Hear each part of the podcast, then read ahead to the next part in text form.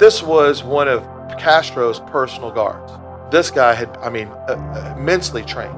This guy had been making a plan for months on how to get out of this airplane and or how to get this airplane on the ground and how to figure out how to get away.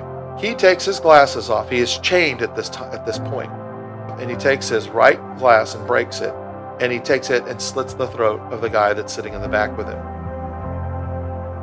We get to a point where we're we're now in firing range, and we start doing some commands, and he turns around, and he starts doing this chant in Spanish then we could see he's pumping himself up. He knows he's trapped. He knows I have gone to the end of my end. This is it. I'm either going to kill them or they're going to kill me, and this is where we're going to be in life.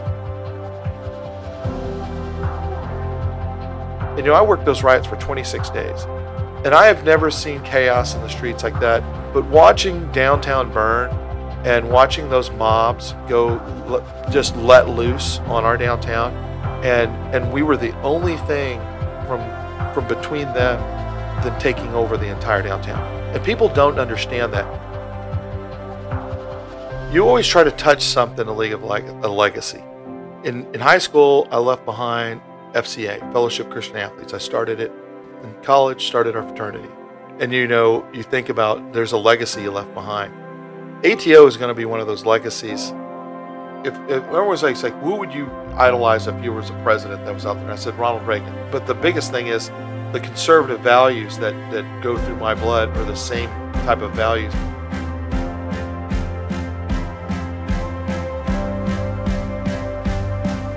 You're listening to the ATO Bridging the Divide podcast, brought to you by the Assist The Officer Foundation.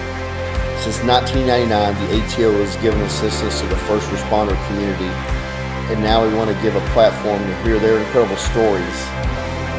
We also want to hear the stories of the many people that support us. Our community is small, but it is strong. We have differences. We don't always agree, and we all make mistakes. But together we can grow, we can heal, and we can learn from those mistakes. And together we can bridge the divide. All right, welcome back once again to the ATO's Bridging the Divide podcast. My name is Randy, and I'm gonna we're gonna do things a little bit different today. The crew's changed up. Joe King is here once again, as always, and we have a special guest host, Chris Webb. And I'm uh, very excited to introduce our next guest. He's a fellow San Antonian, GSG. His parents and my dad went to the same high school, Go Cowboys. Uh, we grew up miles apart, and we didn't meet until I got out of the academy and went to Southwest Patrols almost 25 years ago, and he's been a great friend for 25 years. He's the reason I got involved with the DPA back in about 2007. Uh, I sat in my first PAC meeting because of him. He's one of the toughest, most resilient, busiest men that I've had the privilege to call a friend. One Halloween, I dressed up as, social, as his social media account, and that was a lot of fun.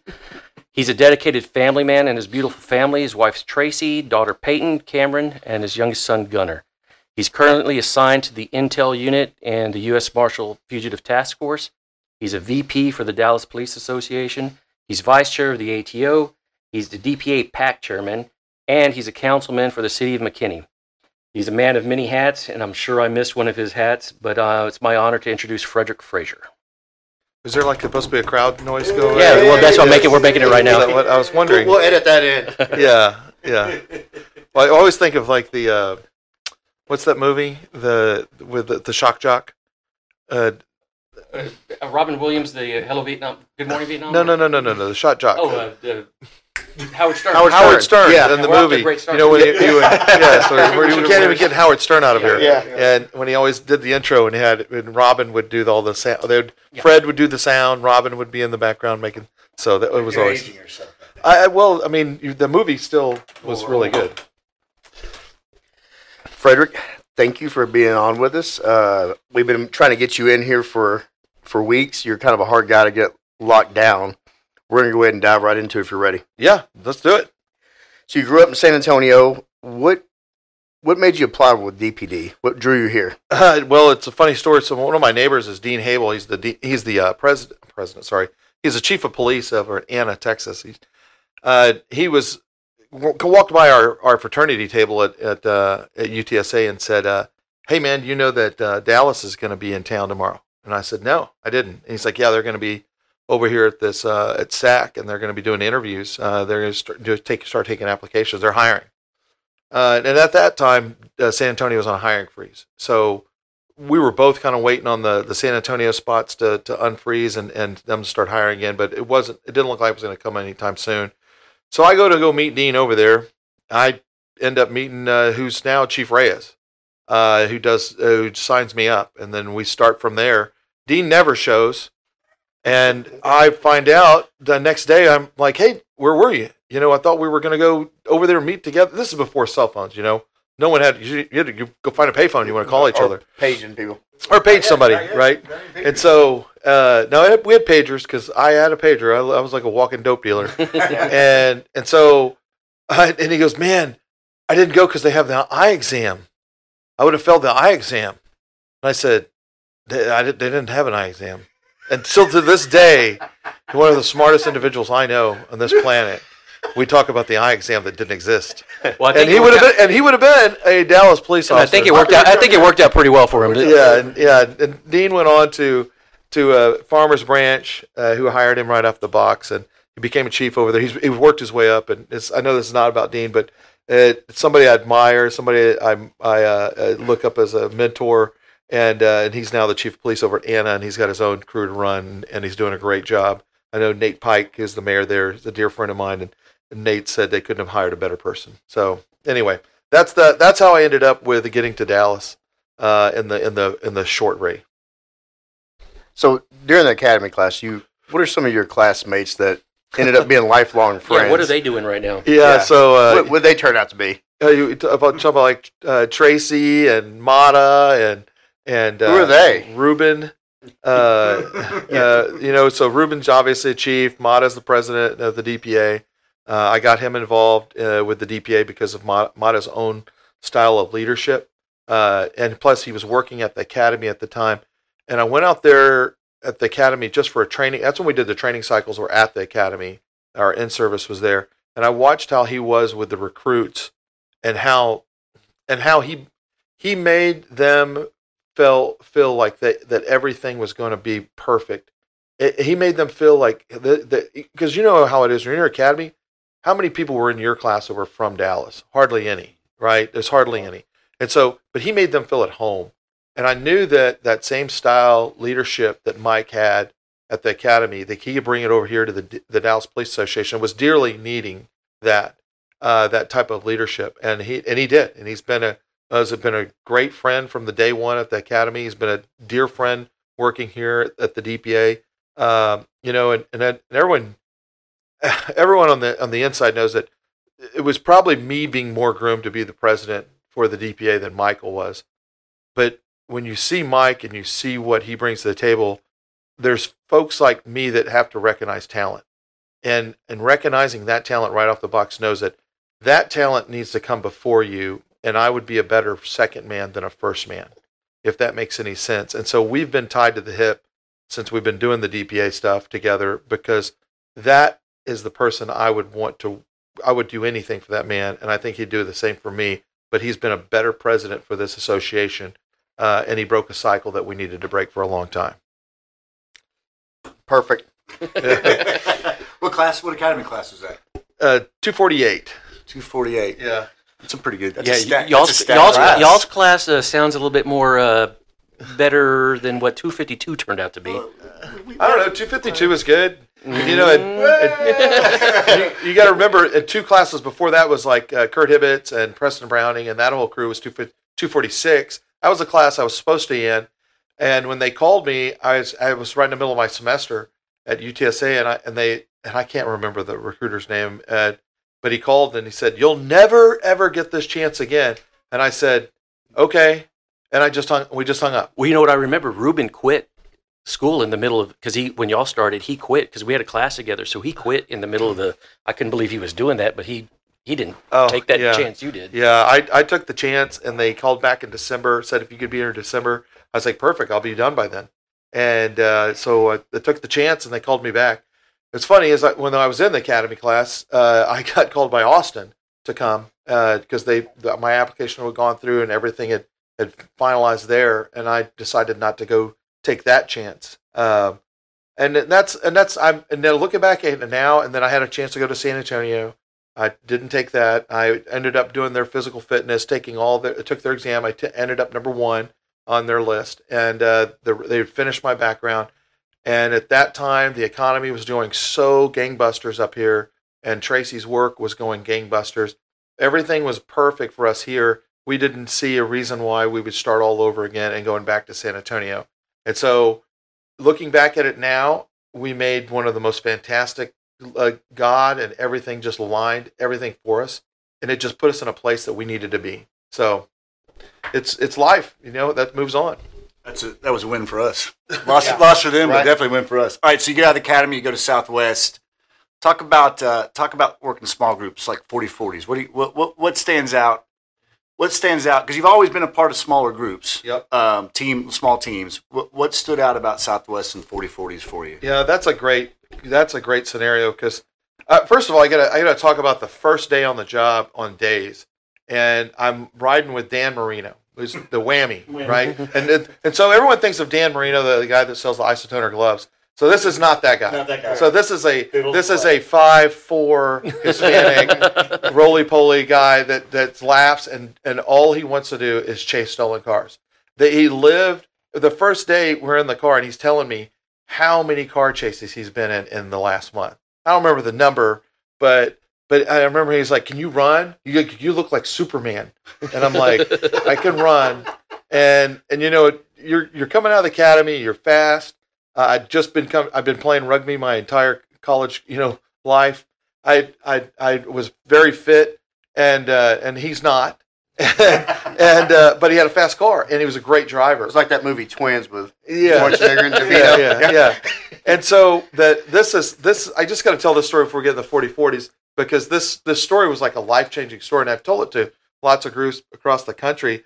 This is when we used to chase cars. and We used to do real police work. We used to the streets were ours, and uh, there's a car chase. We're not even close to it, but we get in it, and now we're like second or third car, and we're going over there by uh, Arpage Circle and all that area off of Polk, and we are flying. And uh, the the bad guys, and there's they're in a stolen car. You know how it goes. They go to those apartments, and they're trying to get over there and bail out of that car and get out. Well, Air One's over us at the time, and then and he is and he is running low, and he had already passed us once, and this is when our helicopter pilots were out of Vietnam. They they had flown in places where choppers weren't supposed to fly, and they had flown choppers that weren't supposed to fly. So they're flying that bell, and that goes by us, and then it comes by us, and those guys bail out of that car, and I'll never forget this. But I had a G-Shock watch on on my left wrist, and I caught it on the the uh, the door when I was coming out, and it tore it right off. But when I when it fell, I'm like, oh my god, my watch! And these kid and he Marino is screaming, get them! and and I start to go, and the helicopter goes by by us again, lower, and he turns it on the side, and he puts the fan blades down to try to scare those guys for trying to get to the woods back Wow. there. And all I see is this giant helicopter that looks to me going to crash into these apartments. And all I see is these three guys that have stole this car sliding on the ground, thinking they're going to be chopped by the helicopter. And that we go, we end up getting them the helicopter, and that's when the helicopter used to have that old siren on the bottom of it, and he would go by and go woo woo woo, and it sounded like he was doing a crank machine underneath of it. And so that was my first day on the job, and I thought, this is the best job in the whole Yeah. wide world first day. and and uh, and you know, and then you know, days are good and days are bad. But uh, shortly after that, there was an opening in the 4040s, which is a a small group, uniform deployment group. Folks don't understand what uniform deployment means. It means you're a police officer in a squad car in uniform, but you're working complaints. And that complaint could be car wash selling drugs. It complaint could be a home selling drugs. It can it could be a, an ice cream vendor selling drugs. It could be anything that it, it it's causing some type of drug disturbance or sometimes robberies. Uh, we did we did the robberies in the driveways, especially off Keys Road. Uh, and so we would be assigned to work those, and we work third watch. So third watch means you're working three to eleven, and you're working in, into those those evening hours where the call load's really the heaviest. And so I got sent over to to forty forties. I think it had been on like about six months at the time. It wasn't long, uh, and I stayed there for a long time, seven years.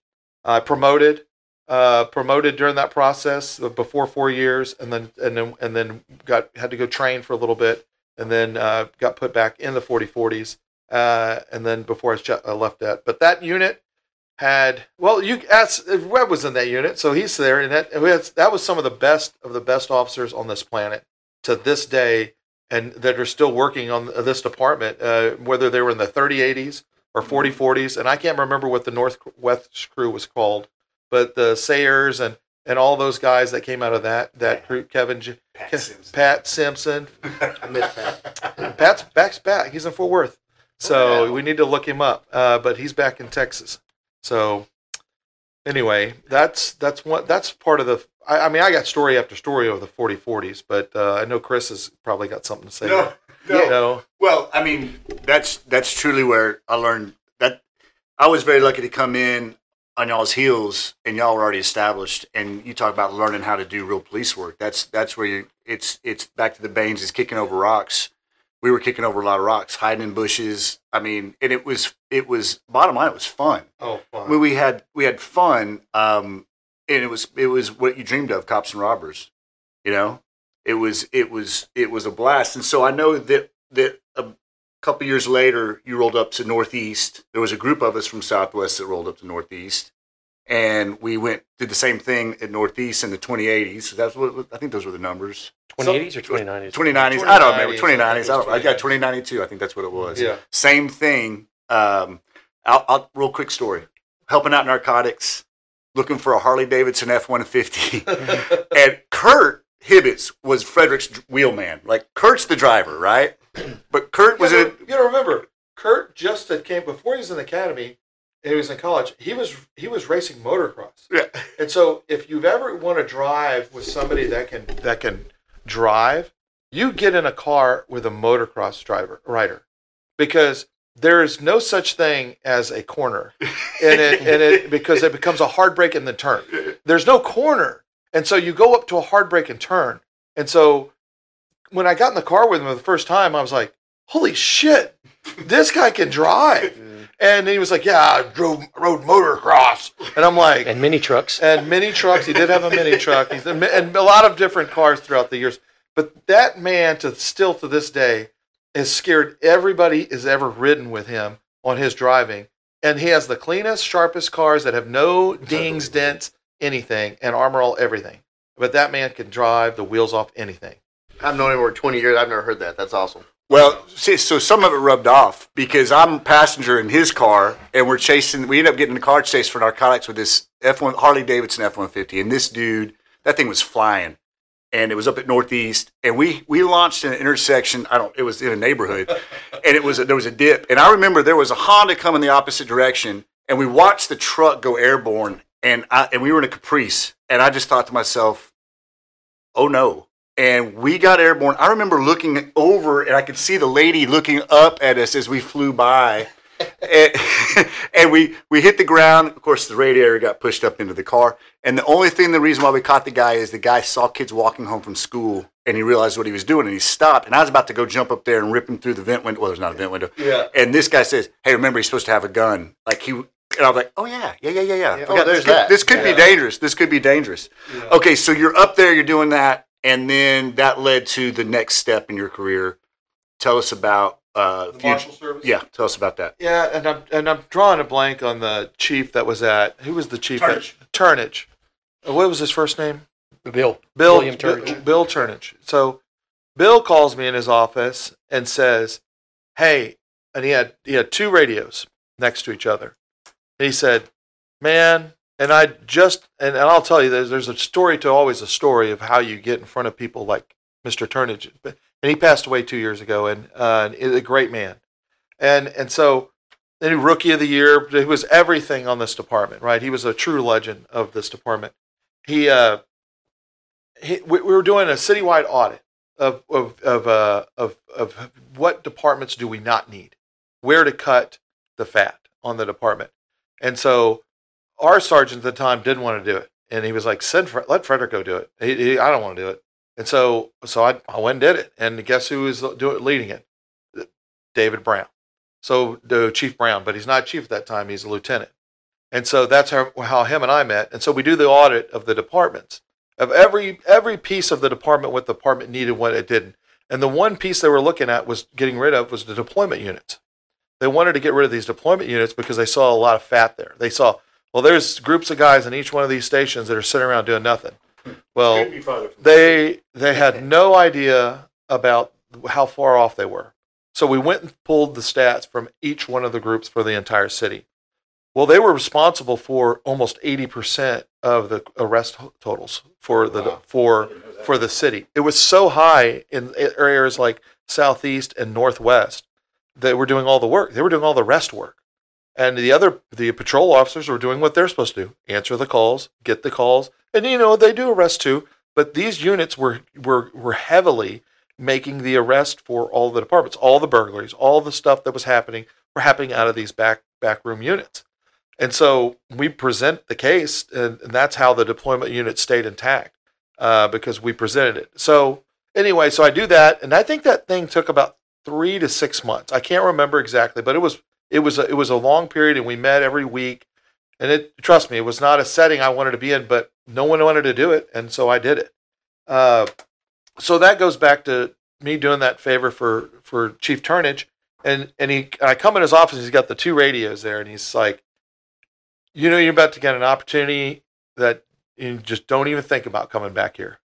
He goes, you and Kurt go over there and do what you and Kurt do, and he's like, put people in jail, and he goes, you get to chase people, and they're going to give you a badge to chase them all over the world, and he he couldn't he couldn't have been any more true when he said that because right after that, then Kurt and I flew to Boston, worked a case, and I know Kurt went to Long Beach working a case.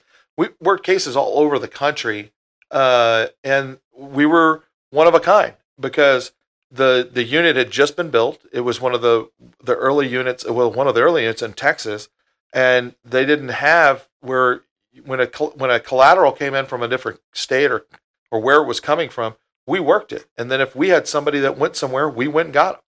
Uh, now the now the Marshal Service is built to where everybody has a sister city or something that they work off of, and we share the information now, and you don't have to travel, which is good. It makes it the streamlines the whole situation. But we were on ground floor, ground one. Uh, we helped. Uh, I know with Todd Thomason, Lieutenant Thompson, who's now in uh, Port Aransas. Uh, great man. He built that fusion unit. He never gets enough credit for it but he came over and visited with us on how we got information and how we figured out where somebody was at.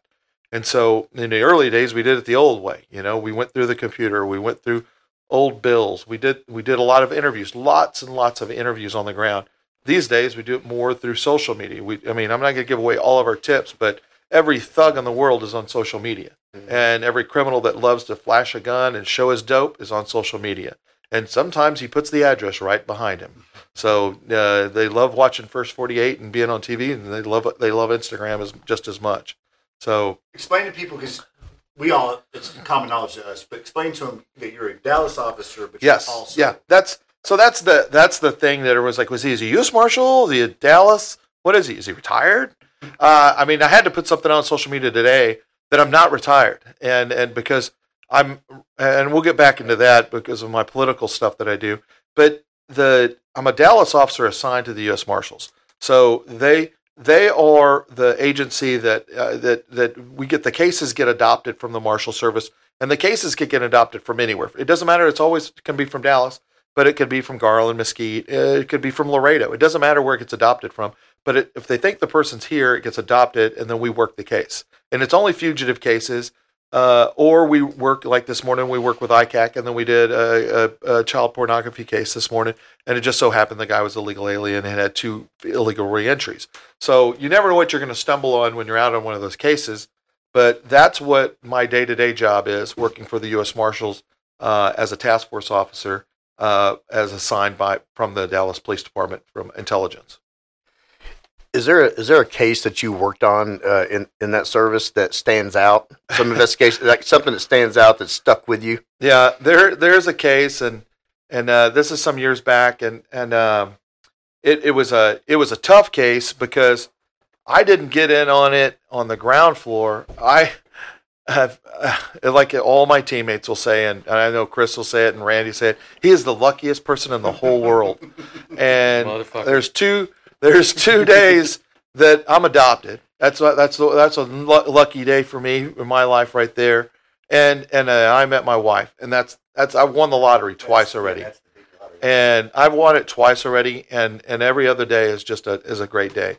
But I'll I'll tell you, we we got a case. There was a uh, there was a uh, individual that was being transported from here to Nevada, from or I'm sorry, from um from Florida to to from Miami to to uh, Nevada, and he was and he was being transported because he was getting ready to go get his second life sentence because what he was doing was driving. He was a truck driver, but they were in a moving company, and I don't think he was a truck driver, but he was part of the moving company, and they were doing relocates. And so when her family would relocate, it would take all their stuff, that you know, their stuff where they're moving from, and put it in the home. What he would do is figure out what's the husband wasn't around, the schedule was what what the schedule was, and he would break into that home and brutally rape the the wife uh, or the female that was there. Uh, I mean, brutally. I mean, leaving these women uh, barely alive, tying them up, Um and he had. I know he had like thirty something cases pending, and and uh, the reason I know that is because I talked to the detective, and then I'll and I'll go I'll, I'll go back to the beginning of the story.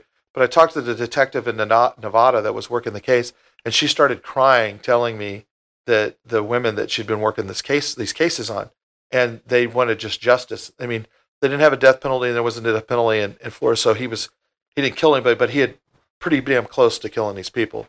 So anyway, so they're they're transporting him from from Florida to to to uh, Nevada. This guy had been making a plan for months on how to get out of this airplane and or how to get this airplane on the ground and how to figure out how to get away.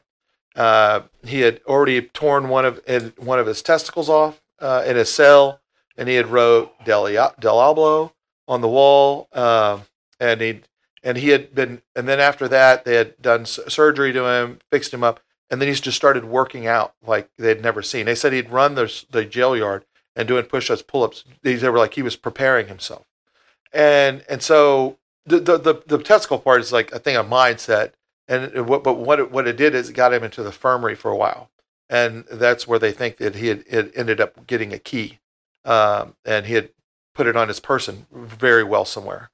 Uh, so he gets he does, causes a disturbance on the plane. They do an emergency landing here in uh, DFW. Uh, they have there's two transport a- agents with him, both of them uh, Miami Dade PD people. Uh, they they get you know they they're like okay the airlines are like we are not putting this guy back on a plane. You're driving him the rest. Well, they're like well we can't drive him with two. We need at least two more people on this transport. So they call back home to get two people to fly. They go get rented a minivan, uh, and they go park it, and they're waiting in the Walmart parking lot over in Grapevine. Well, this guy had just been waiting and just waiting, and and I guess somebody should have done more of a background check on him. I don't know if they knew, but they said they didn't. But this was one of Castro's personal guards. This guy Wow. had not only been trained, this guy had been severe. I mean, uh, uh, immensely trained in Cuba and and so he takes his glasses off. He is chained at this time at this point. He takes his glasses off and he takes his right glass and breaks it, and he takes it and slits the throat of the guy that's sitting in the back with him. Takes that piece and takes it into his uh, into his kidney and rips it straight up. This point, he is completely unshackled. They had no idea that he had a key and he had unshackled himself. So the video shows him running across the parking lot at Olympic like speed in Grapevine, Texas. Well, I'm in Austin working, and I can't remember which session that was, but it was it's some years back, and and I, and I was working there, and I'd usually go from like a Monday to a Thursday or Friday, however it went, right? And I and so I and I'm I'm hearing all the stuff that's happening here. I'm like, oh well, they'll have him in custody sh- shortly. Well, days go by, days go by. I come back home. All the teams are exhausted. The Miami just sent a new fresh team in to come in to help with the manhunt, And they figured he was still here because he had no relations to anybody here. He had no relations really to anybody in America. Uh, so then I get the phone call, and I get it from Vicky Simmons, and Vicky's like, "Hey, where are you?" And I could hear like music in the background, and she's taking these guys to go eat. They've been all working for a week, so they're all they're all having a cocktail, and so they're all somewhere doing something. And I said, "What's up?" And she's like, "There's been a burglary over by the lake, Grapevine Lake, and they need somebody to come by and check it out." And I'm like, "Okay, who's?" I was like, "I'm my guys are. I sent everybody home. These are exhausted, but I'm doing this." I'm like, "Okay, I'll run over there." Well, I get in the car. And I'm like, Ugh. get in the car. I'm running, running 100 miles an hour, and I'm thinking the whole time, I'm like, man, this is this could be him. You know, this this could be him. So I get there, and they've got the street blocked off, not like a normal burglary. You know, normal burglary, you'd have a squad in the driveway or out front, Yeah. no lights on, just be sitting there with a you know like a directional on. I get there, the front, the street's blocked off, the next street's blocked off, the street the end of the street's blocked off, squads in front, and then I see a helicopter sw- swing swing by, and I know it's not ours. It's probably DPS's or or Tarrant County. Somebody's over there, and uh, I walk in, talking to the homeowner standing in the kitchen. Beautiful home. I mean, just a gorgeous, big U-shaped ranch style home, gorgeous, right by the lake. And I'm like, "What's the deal?" And they're like, "Well, somebody broke in our bedroom, but they must have slept in our bed because go look at it." So I go to the bedroom, and it's it's it's off the porch uh, by the pool, and I go in there and I see the doors kicked in, and the bed is filthy. I mean, absolutely felt like a like a like a dog, like a dog got in it that was in the mud and just rolled around.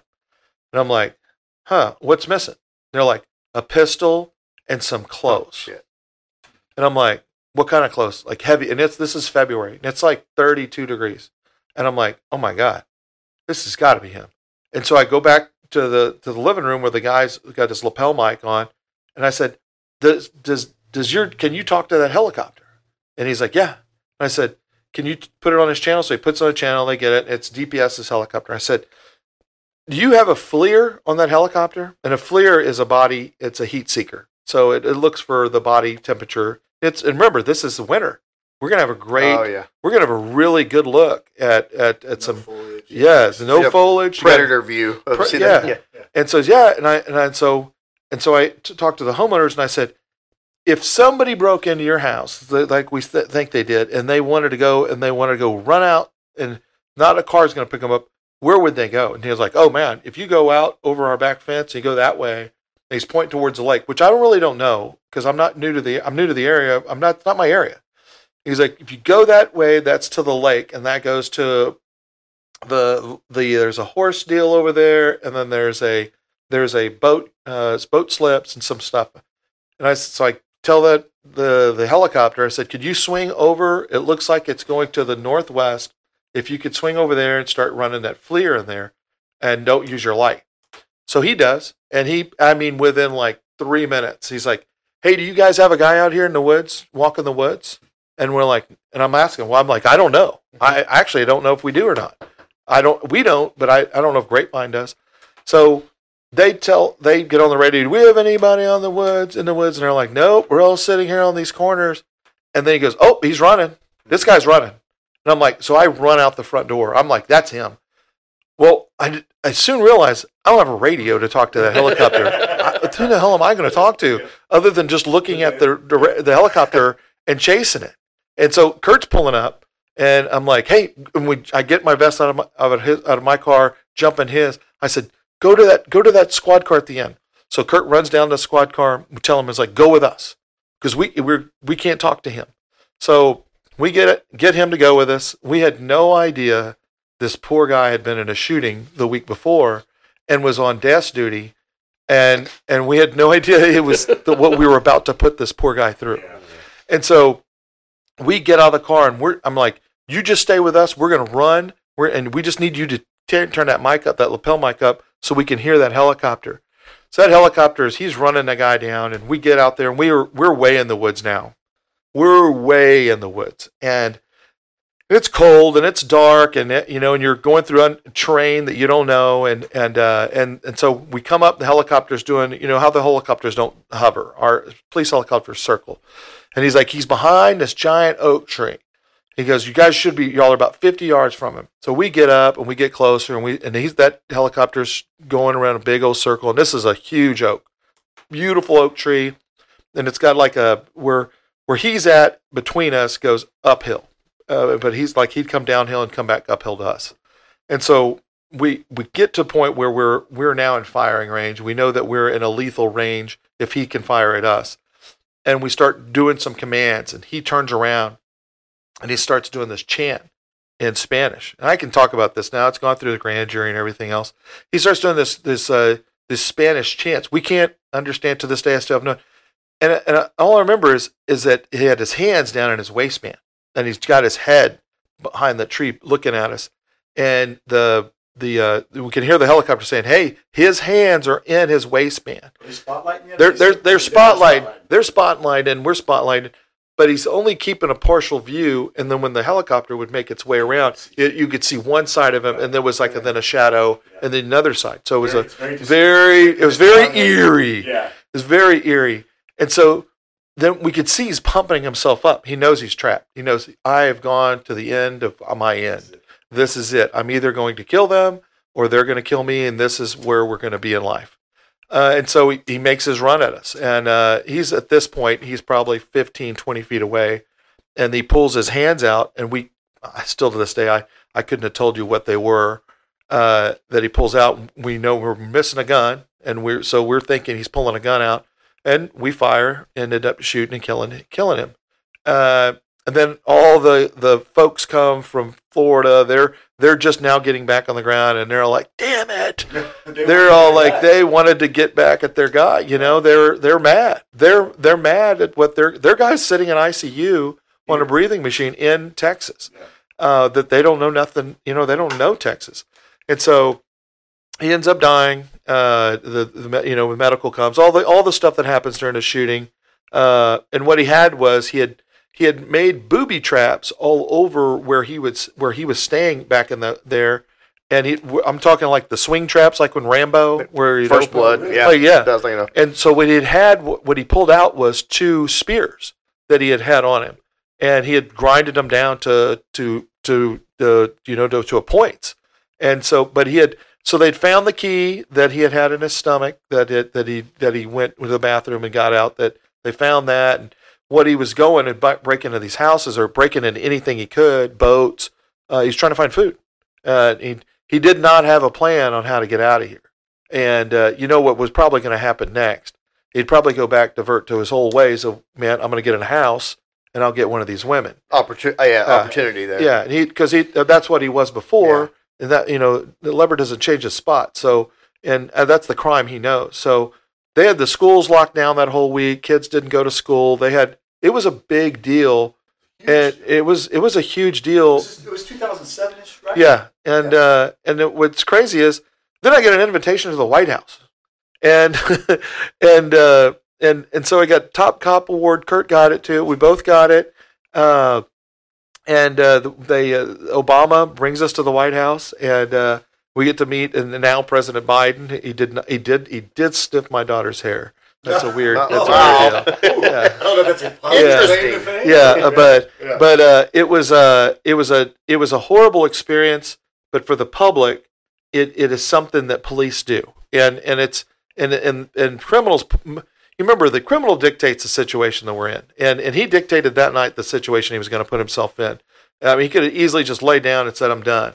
We were giving him the can- commands: "Come out with your hands up, lay on the ground." We gave all that to him, and so was the helicopter who was up there with the mic. So he had the chance, uh, but he chose the chance to do what he did, and, and that's and that's that chose that chose his life uh, over ours. Because he, he- I'm going to tell you right now, he wasn't coming over there to shake our hands, and No. so Or turn himself or in. turn himself in. He, he wasn't doing that.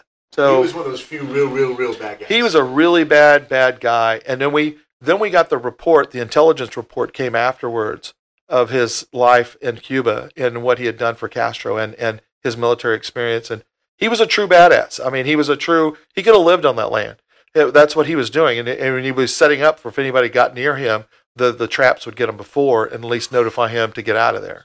So they could make a movie out. on that one, yeah. He he's buried in an unmarked grave out there uh, in in uh, in uh, Grapevine, and uh, they notified the family, and not one person ever showed up to to take uh, claim of any, anything. So it probably tells you another thing that That's weird. a legacy that he Yeah. left. Yeah, Wow. yeah, It, So- Just for the listeners, the, the unmarked grave, y'all had nothing to do with unmarked grave. Somebody else buried him in Yeah, the yeah, unmarked yeah, grave. yeah. Okay. I just want, I want to make, yeah, make assumptions. No, no, no, no, no, no. Right. Yeah. know, I, I, I'm not saying he's buried in a grave right there. like we just buried him there. Yeah. No, no, no. pile of rocks. they, Yeah. they, the coroner takes him. They, Yeah, they they do all goes that and stuff, they do all that stuff. But we had found out later that he's that they they put him in our grave because they no, no one would ever claim him. They couldn't do anything with him.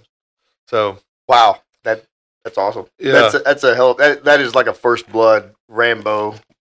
yeah, Just a pure evil Rambo. pure evil person that had done so much damage through his reign of terror over and you know it's not there's still there's still cases out there the and this is what I found out later uh, because the detective that was working on it she's like we have no idea the cases where that truck stopped in different states so the they just know of the cases that happened in Florida and they know the cases that happened in in, in uh, Nevada that truck went all over the southern country and then also to the west. So the it, it's amazing that that he was that's what his he used that as a motive to uh, to do his do his his reign of terror. So I am surprised they haven't. There, there hasn't been a movie on this guy. Yeah. that story. That no, it's seriously. We it's- may you may get it out of this podcast. maybe hell yeah How do we- how do we get credit for that? yeah. yeah. Copyright that real quick. I'll Joey.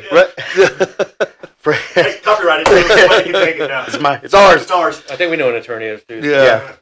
Frederick, uh, as society has changed so much, and recent events have caused legislative changes and updates. Yep. Would you mind touching on some of those that you that you've been a part of and you, you witnessed? Especially Yeah. from this past summer, This- specifically. And it and it it all reigns from you know we all go back to the George Floyd incident, which we all thought that the Rodney King incident was something that we had never seen uh, for law enforcement. So on the law enforcement side, uh, and and changing society, watch riots, and all the things that happened after that. But that didn't go national like the George Floyd incident did. That and that and it, you take it a little further than that. George Floyd incident went global uh, you had global disturbances that happened in municipalities all over all over the world because of one incident. But I'll, I'll, back it up a little bit on my legislative, you know, kind of stint or whatever you want to call it, abilities. Uh, person that did this job before me was was Glenn White. He did it for 34 years, and when he was done, he was done. He was like, "Do you want the job?" I mean, it was like that. And I was sitting in that room behind us down there, and he was sitting there and he said, Do you you want to do the legislative work for this organization? And I said, Well, who who's my competition? And he said, It was me. Then I'm leaving. and, and so I, I guess it was the re- I I'd shown interest in it, uh, going to the Capitol, going to do our legislative work. Um, and that time we had we had a smaller agenda, I think, smaller footprint.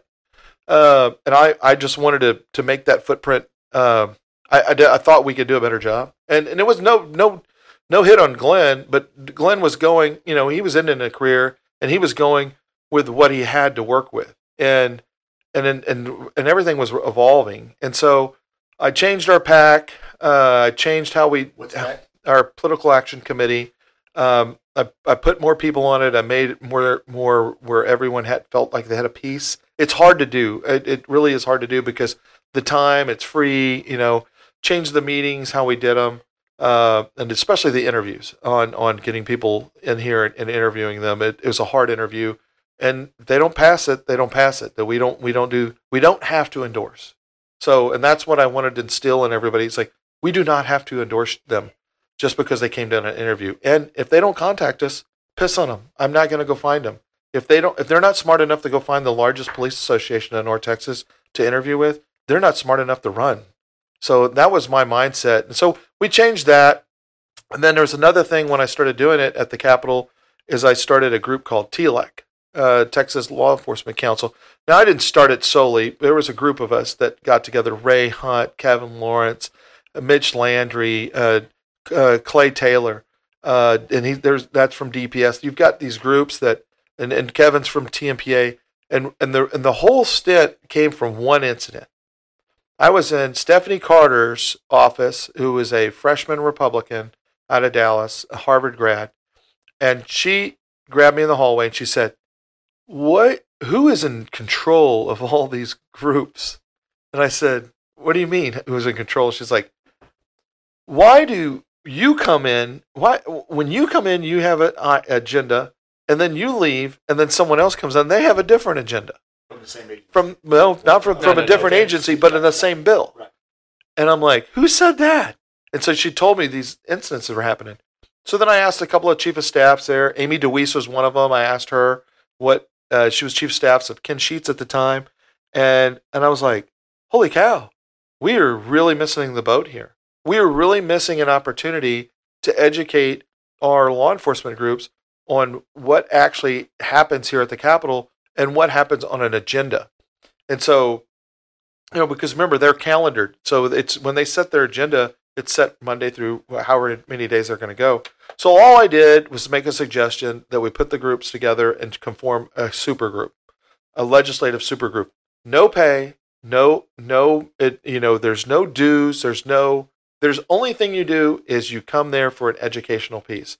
Mark Clark was instrumental on this. He he did an unbelievable job of helping organize. And so what we did was we found a meeting place. It started with a handful of people at the Capitol, uh, and we would meet, and then we would go over the the agenda for the week and what bills looked like we needed to address and what bills we needed to sign up for. Well, the next session I took it over as the chairman, and we we just kind of hey, who wants to be chairman? You elect them, blah blah blah, whatever. It's a raise of hands. We inc- we incorporated then the constables, the prosecutors, the sheriffs, the cities. And I'm going to tell you why is the city important there? Because the city sends their own lobby group down there, whether it's a whether it was a Gary Tittle or or uh, uh, folks from Houston. Everybody sends somebody, whatever it is, and they have that group needs to be sitting in the same room and have the same information. And if there's a conflict, you just go your other way. I'm going to tell you that group, game wardens are now involved. Every group, Fort Worth, uh, Austin, San Antonio, El Paso, you name it, they're in the room.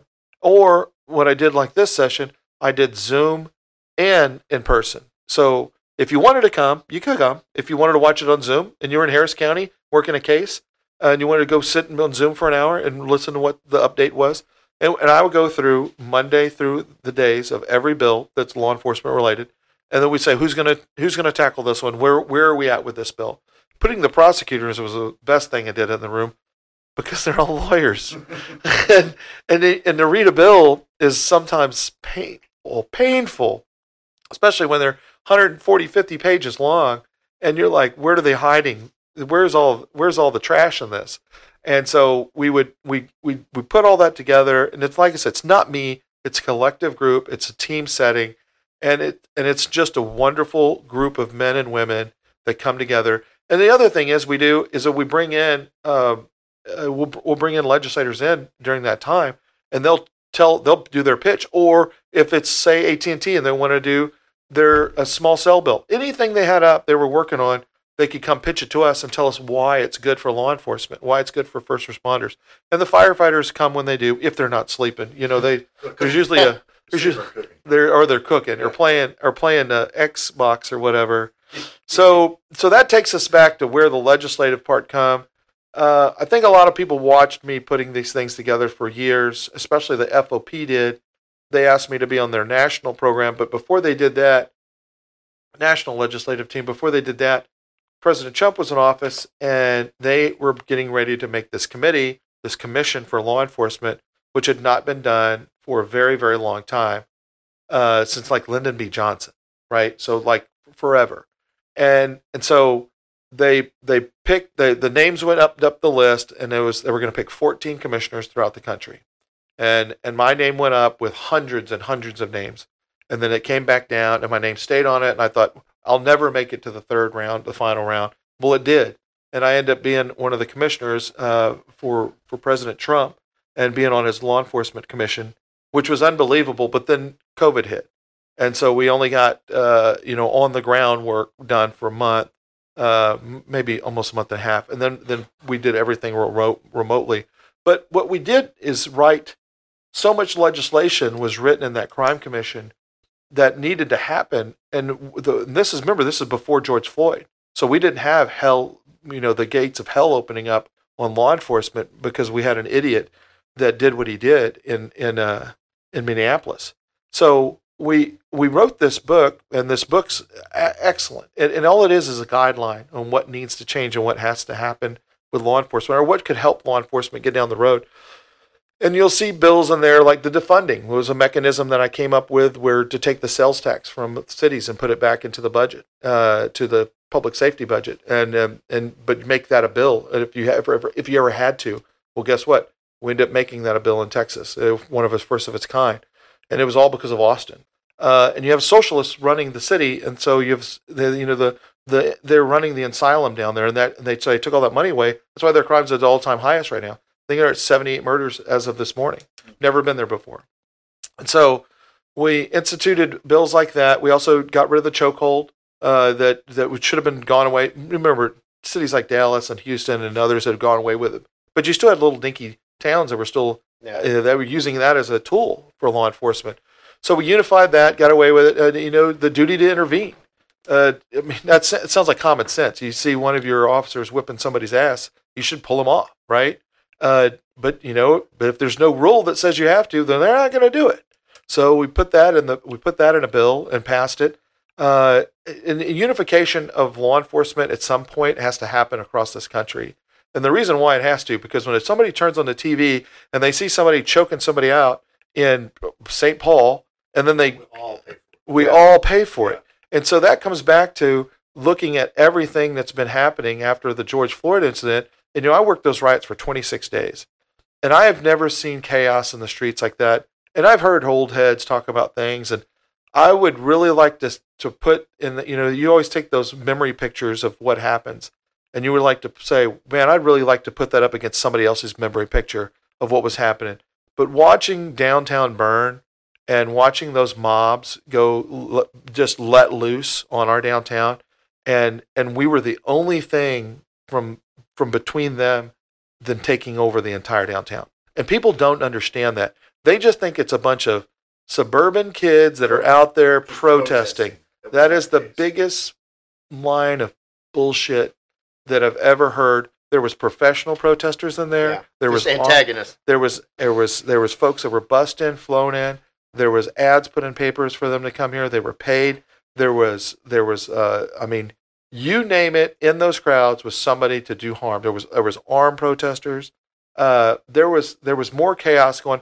If it wasn't for our Dallas SWAT teams, and because they were the ones And we have some guests. Yeah. Irving, DPS, yeah, we did have guests, but I'm going to tell you right now who did the work. The Dallas guys. We had uh, right there across from City Hall when I took over that intersection because it was taken over by the crowd, and I come in and I'm in my my truck and I'm coming in hot, and I come right through the crowd and I jump out and they're like, "Get him!" and I grab my AR and I swung it at that crowd. You know, when I say swung it, I pointed it at everyone in that crowd. I said, "Come get some." and I moved everybody out of that intersection so the SWAT guys could get through because they had poured gas all over one of the squad cars that was sitting in the middle of the road right there, and he was trapped. They were both there's two male and female in that car, and they lit it on fire. And nobody talks about those situations. No, it was peaceful. No, it's- It was yeah, super yeah, peaceful. right. Yeah, but they were burning a squad car with two human beings in it, and and we had I think eight individual cars got torched during that the incidents, but it was chaos, a pure chaos, and the only people that could control that chaos were the law enforcement people out there on the street trying to stop it, and uh, and that's that's where it is. I hope I touched on. I went all over the place on that stuff. you know, and it's okay. You know, it's one of those things I brought up earlier about all the different hats you got, and you know, we can talk all day long with you. I know Webb talked about his why, the last one, and I know you listened to his deal, and I- and I know I think I have a good idea about what your whys is or something you like doing. We're going to transition to the ATO, Yeah. and the work you've done for that, and then we can get into other things. But Um, I know you took over from Tom Popkin. He was. We Yep. just did a, a, a show with him. Was good stuff, and he spoke very highly of you, and you know about how when they made the decision to get you. I want to talk. I you know, and I brought up in that one during seven seven, seeing our logo, the ATO logo and DPA logo on the news. You know, that was exposure we never expected to get, but Yep. things have changed in there. You were at the head of that. Talk about the growth that you've seen from when you took over and since you've stepped down. Yeah, that's and, you know you you always try to touch something a league of like a legacy, right? I I had this conversation with a group of, of uh, folks earlier.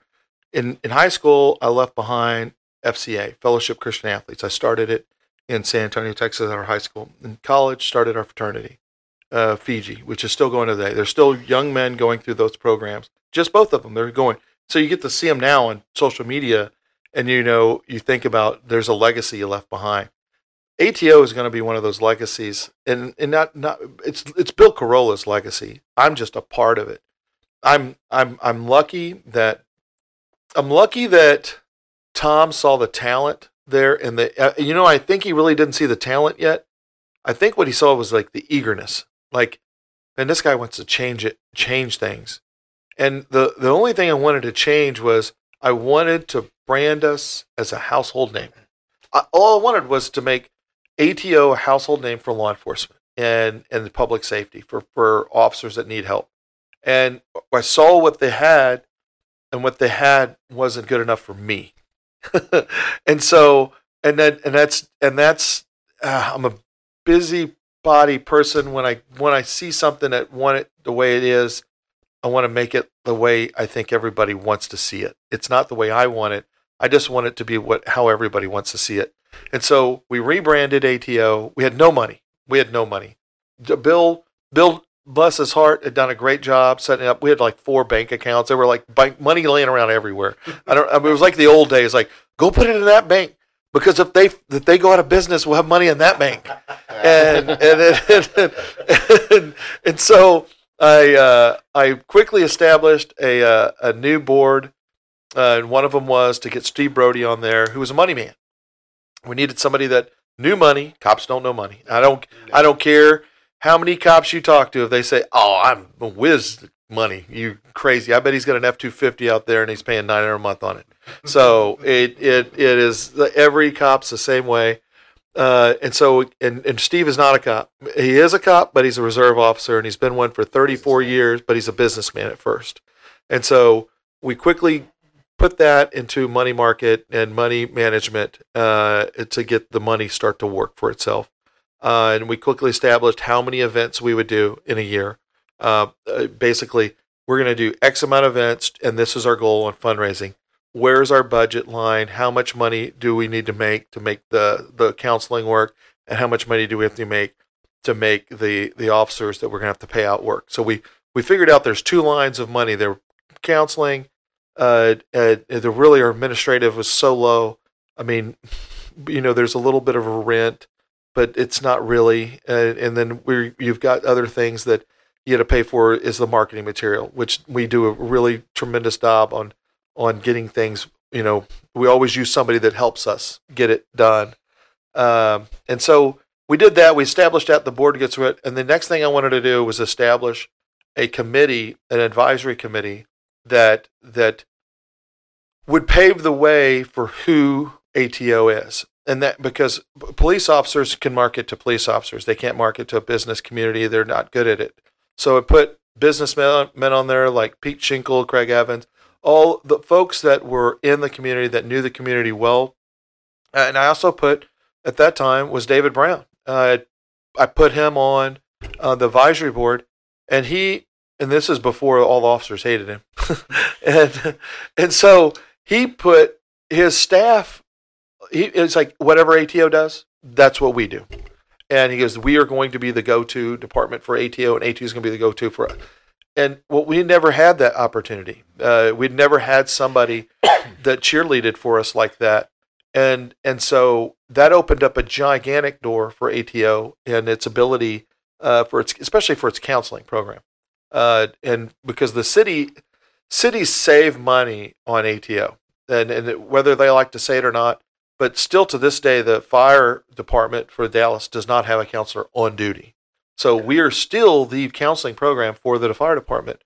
So long story short, raising money, getting to a goal was my point. Uh, was was a hard point for me to have all these events, all these money, you know, all this money getting in for these events, so we'd have a rainy day.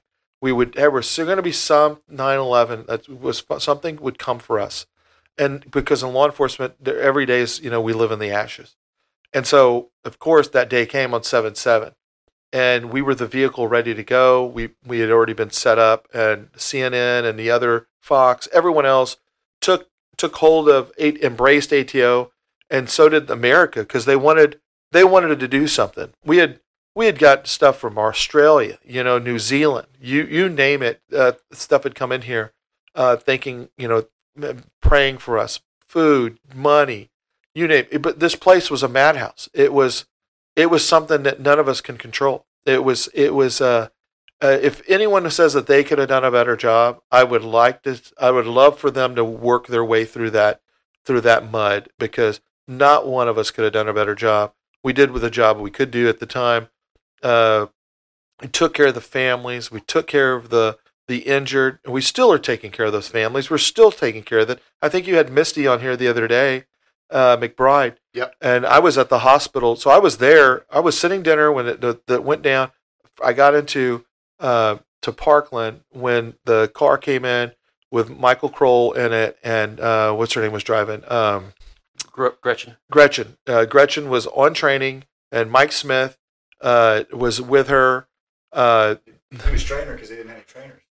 And so when I get, I walk into Parkland and Mike's sitting in the chair right there, and I'm talking to Mike, and he's holding his chest, and and I'm like, your wife's. On, we had just found out that Heidi was on the way, and I'm like, Heidi's on the way, and they put him on a gurney and they zipped him away, and I told her that I just I went in the room and told Heidi that I just talked to Michael, and I go, he's up in surgery, but he was. He, I mean, at that point, all of us thought that he was fine. I mean, everyone thought ever. We, we knew Michael was was dead. We knew Lorne was in surgery uh, we we knew that we didn't know the Thompson guy because he was DART. We knew he was dead, uh, and so that was ground zero for the people. For most of the people, was at Parkland, and then you know I met, I met Misty and I met the the the uh, other officers, and it and that opened up a place for ATO to try to do more help. And we did, we did a lot of help there with with helping those. So so you have to look back on these things a lot of those folks are not officers anymore. They that incident, that critical incident, changed their life. It's it's changed all of our lives, to be honest with you. But but we the counseling program, the I, and I'll I get thanked about the counseling program. Every I went to the academy this morning. I had two people come up and thank me for the counseling program, and the counseling program has been a godsend because officers have a confidential counseling program they can go talk to at any time. Most of them have uh, cell phone numbers of all of their therapists right now and can just text them and say, "Can I talk?"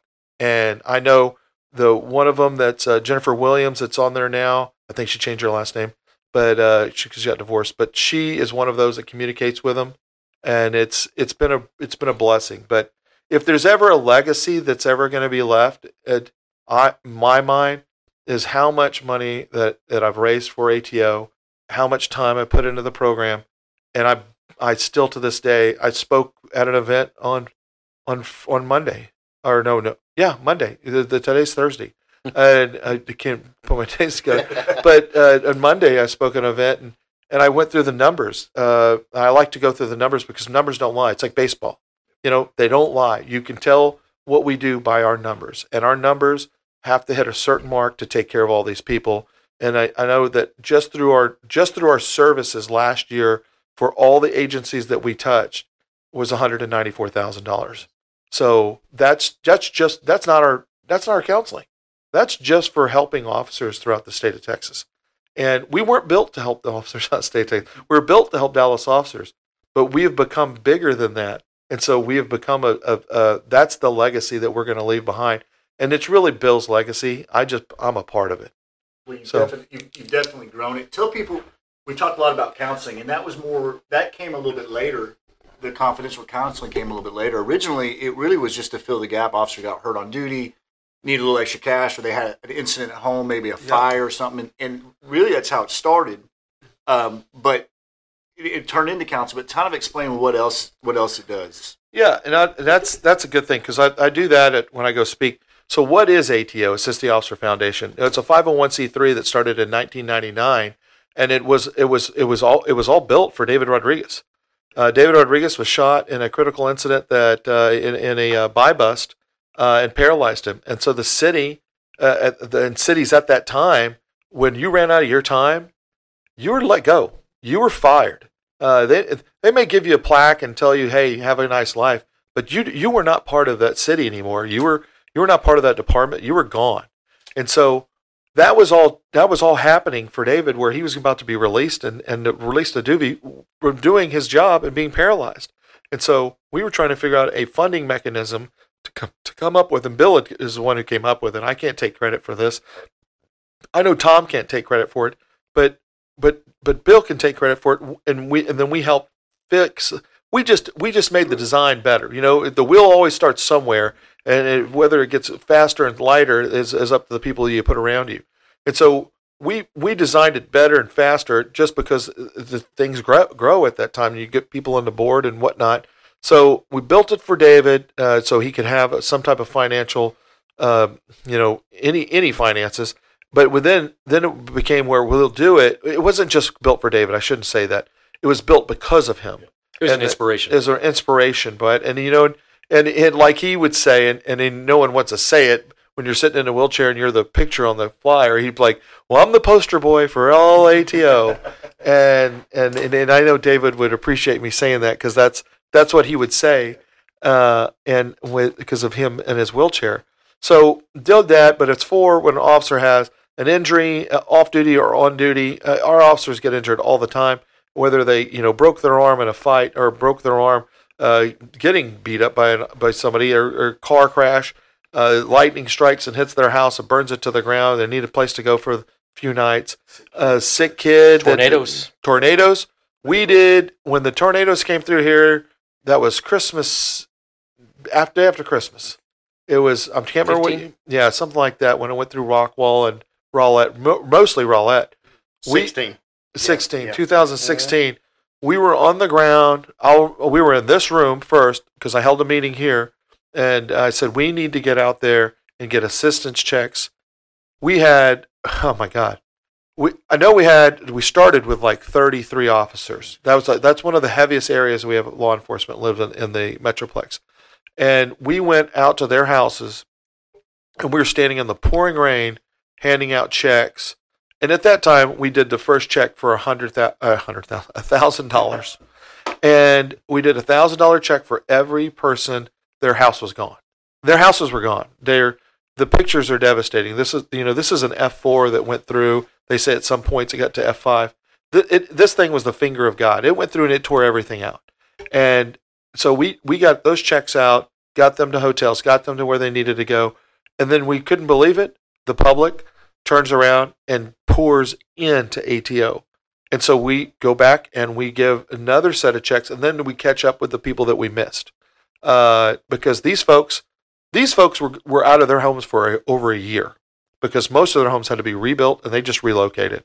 To be honest with you, and you had insurance that wasn't stepping up, you had insurance that was crappy, and you had you had insurance that just was well, we'll just wait and see what happens with all this, and so a lot of these officers were just SOL when it came to their homes until the insurance figures it out. And so we were we were that that stopgap between that and ATO was the big shoe that went out there and took care of everything. So that's People, if people if people listening right now wanted to, to give to ATO, where do they go?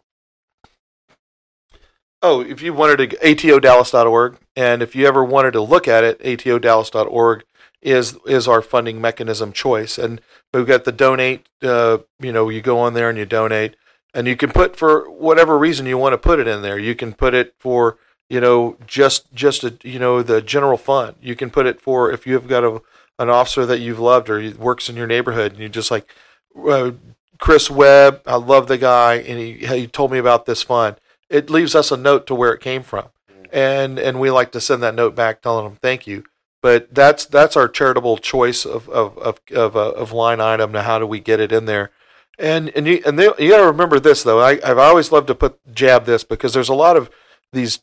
I want to say a different word about these different uh, the scam artists. I'm sorry, the, the the foundations that are out there that are that are law enforcement related uh, scammers. I said it again. Sorry, it slips. So It happens. We yeah, we don't have anybody on our board that gets a paycheck. There's not one. It's always been a volunteer. Ever our office staff volunteer. Our everything that we have volunteer. Dallas Morning News did a write up and, and compared us with all the charities that were in our region. We came out with almost, I think it was 96 or 97 percent that we give back for every dollar, and we came we came out, we came out as the number one found, uh, foundation in law enforcement in the state of Texas.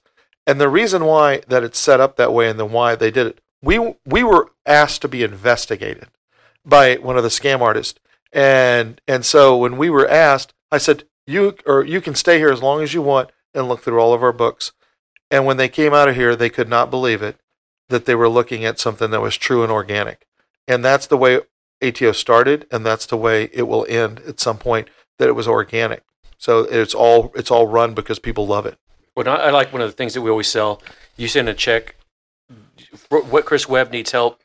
That hundred, if you send a check for hundred dollars, he's getting every cent of that. We're not taking any administrative fees. Yeah. No. Sometimes we'll eat the credit card fees. We do that all the time. Yeah, it's- we ate all the credit card fees during the seven seven stuff. People don't know that we ate. We, we I think it was over three hundred thousand dollars. So you got to think of the fees alone.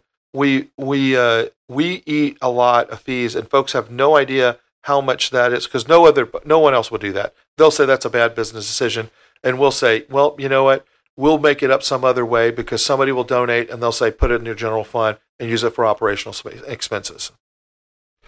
Frederick, I think you're probably the busiest man in law enforcement, and that's that's no joke. I mean, you you, you could you could very easily do your eight hours with DPD slash marshals and go home and go just enjoy the fruits of your labor, right? Nobody would nobody would ever talk bad about you, but you don't. You you you don't stop there. You're here at the DPA. You don't stop there. You're with PAC. You're in Austin. You give up a lot of time.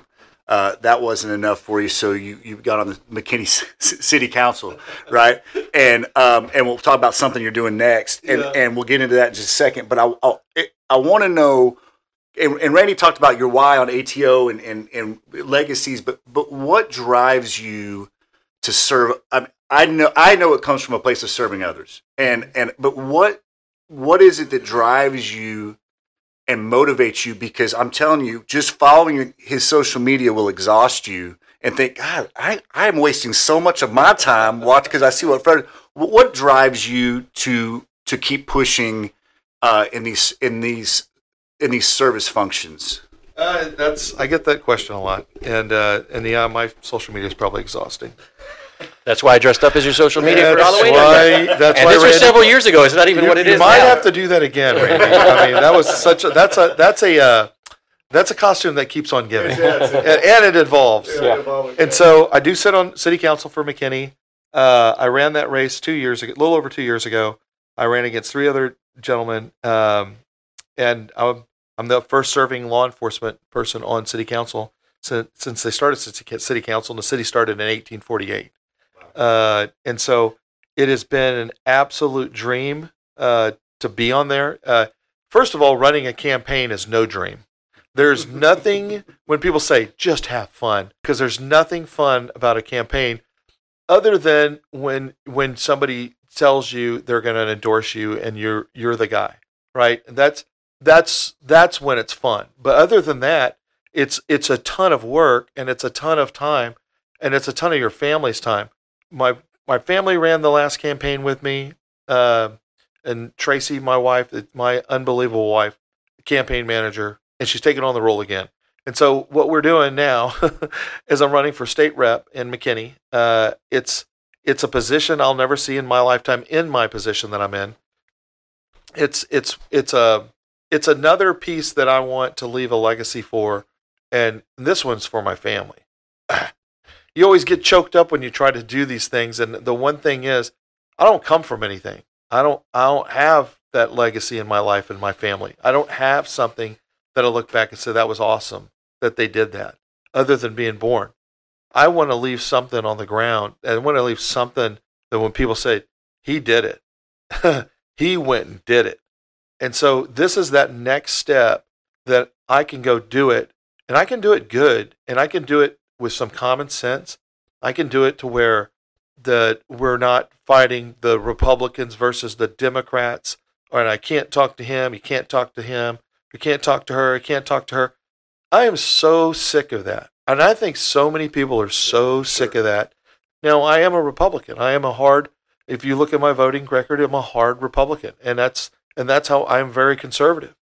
But there's certain parts of where I hear folks and they're they're so damning. They're like they they say things that are just so disgusting to other Republicans that just makes me want to think why why do they get in this why do they get in this area of of this of trying to hurt people and and that that's just not who I am.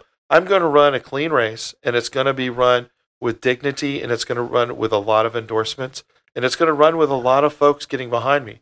We had the kickoff the other night. We had over 200 plus people there. I was not expecting that. And and it's and it's these campaigns grow and what I wanted and people say, people say, "Well, why are you running?" And, it, and everyone always thinks, "Oh, people are running because they want to be this person or that person." I don't.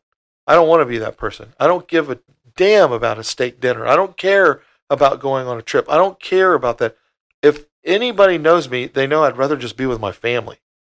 But I can't take what's going on right now. I cannot take sitting there watching these parties devour each other and not step in and try to make a change. And I know that if I step in there and I can make the change and work with everybody and make us a better place, then others will follow that same example. And when they follow that example, we will be in a better place. And and that's and that's why I'm running. And so hopefully it'll rub off and God willing I'll win uh win this race and and I'll I'll tell you this. No one's going to outwork me that's that that I've shown that in every race I've run. Uh, they're just not going to outrun me, work me. I'm going to work my tail off and leave something. And, and then there's another thing I've, I've got to run for. There's not another law enforcement officer in the house. There's not another officer that's sitting in the house right now. I'd be the only one. So this is not just for me. This is for everybody that wears that uniform, whether you're a police or fire. This is for everyone that puts those boots on in the morning it gets up and goes, up, oh, going to work, up, oh, going to work an extra job. Uh, these these crappy politicians never do anything for us. Well, that will change because I'll have that door wide open, and it won't be one vote just because I got in. Trust me, I'm going to get other ones to follow my lead, and the other people will do exactly what we need to get done to make this place a better place. I, I think one of the things, you know, watching you over the years grow and the thing you did, and I think a lot of people don't realize what you do. In Dallas County, city of Dallas, pretty predominantly Democrat and you've worked with both sides of the aisle getting police bills passed down there, you know, that you wouldn't do with from Royce West to, uh, um, you know, any of these other guys that are down there. So I, I, you know, I, I don't, I haven't heard you really mention that much, but I know that it can be done because I've seen you do it for police, you know, involved bills to help protect your, uh, yeah, your coworkers. And I'll, I'll give that. That's a great bill. Now, you know, the defunding bill this last session was was a benchmark bill, but the, also the vest bill was a benchmark bill, and that was a, that was another one of the governor's priority bill. I I put all that bill together, and I in, in it and Dan Patrick, our lieutenant governor, he gave it to Royce West, and he said, "You work with Frederick to get this bill done," and we did, and we and we Kelvin and everyone else, we put that bill together, and what that bill did was it actually allowed cities to get the grant money from the state, and the state would basically that money would come out, and then you would basically if the if the city didn't have the money to get vest, and I'm not talking about a regular vest, I'm talking level three vest. Level three vest stops a, a, a a high velocity round from a rifle. That's what killed all of our officers during seven seven. I wanted to change that to where they didn't have to get the big vest out. All they needed was the plate inside of it. And so we wrote the bill, we got the bill passed, it became a priority bill. And and that and that's a legacy bill when you sit down and you go through all the bills you've done, that one or tuition reimbursement that I did this last session as another legacy bill it became a priority bill for the governor. This defunding bill became a priority bill for the governor. Uh, and you t- you have all these ideas in your mind of how to fix things and how to make them work, but somebody's got to give you the chance. And you know, and I keep giving these bills to make everyone look good. And and and, I, and I and then another thing is I keep picking jobs that don't pay crap, and, and and so this job doesn't pay anything either. So it's like Tracy's like Frederick's really good at fixing things and get not getting paid. you know, certain people, certain people are wired are wired for certain things, and, and everybody in this in this room right now is wired for law enforcement. We know how to go out and work the street. I'm not wired to go do what you do. You have a you. I'm too naive and too trusting of people. I think I think you have a good way of reading people. You see things. You have good. You can see things down the road. You can say, "Wait, what are they actually trying to do?" You got good discernment.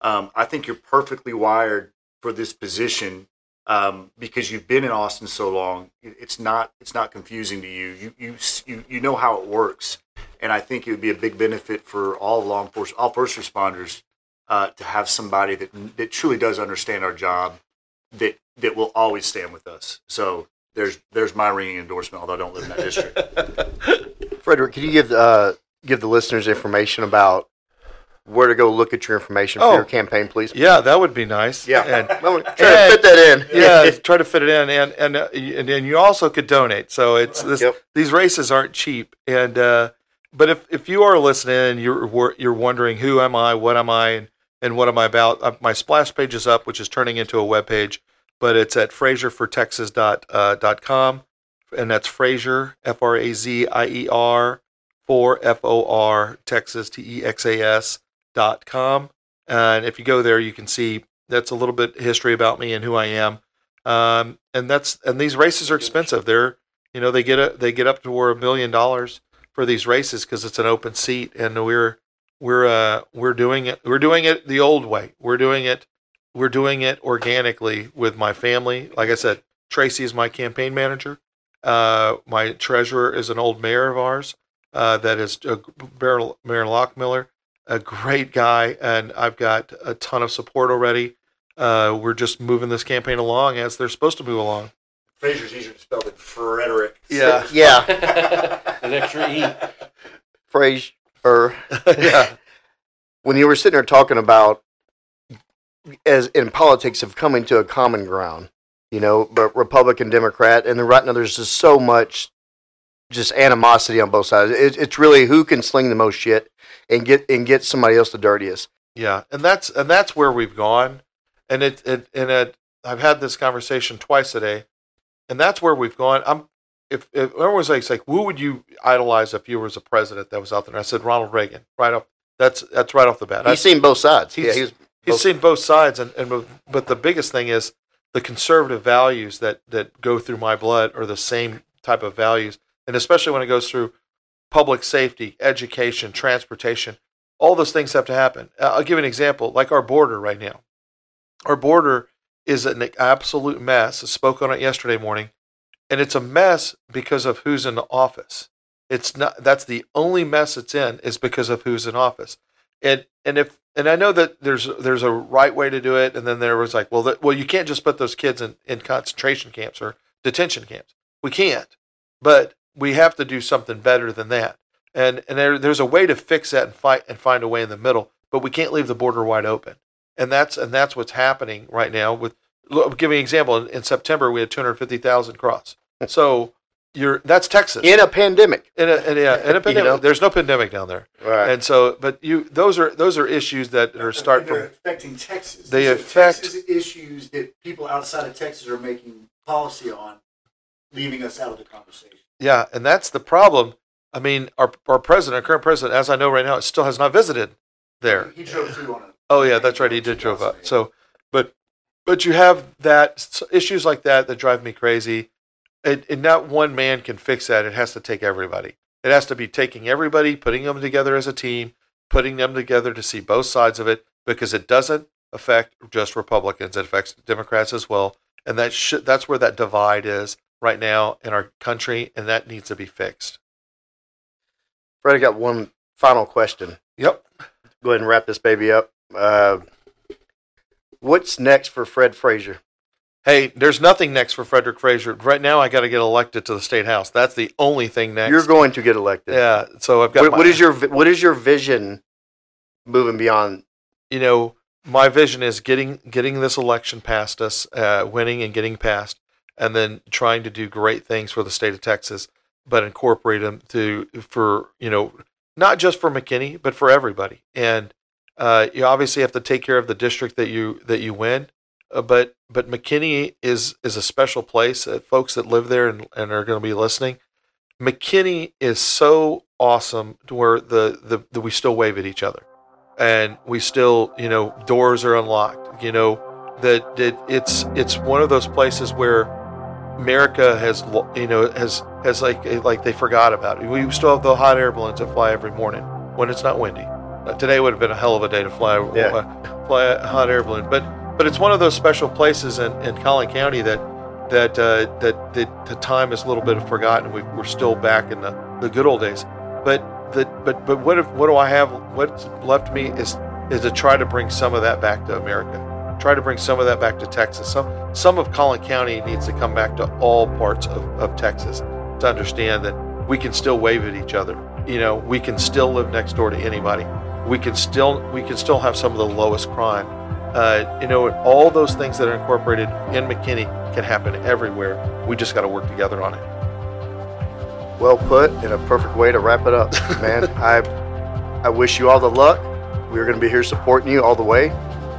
And go to atodallas.org and then also look up Frederick Frazier. No, Frazier for Fraser Texas. for Texas. Frazier for Texas. Yeah. dot com. Dot com. That's it. Thank you so much. Brother, hey sister, I'll never give up on you.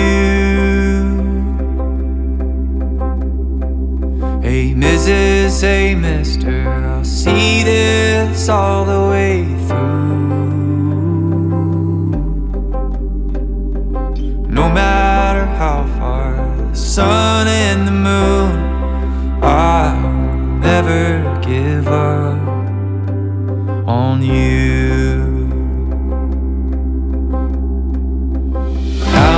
When you're lonely, I'll pull you up. Life leaves you heavy when the going gets tough. I'll be your shoulder, together we'll run up from the bottom. Yeah, we'll rise above. Hey brother, hey sister, I'll never give up on you. Hey Mrs., hey mister, I'll see this all the way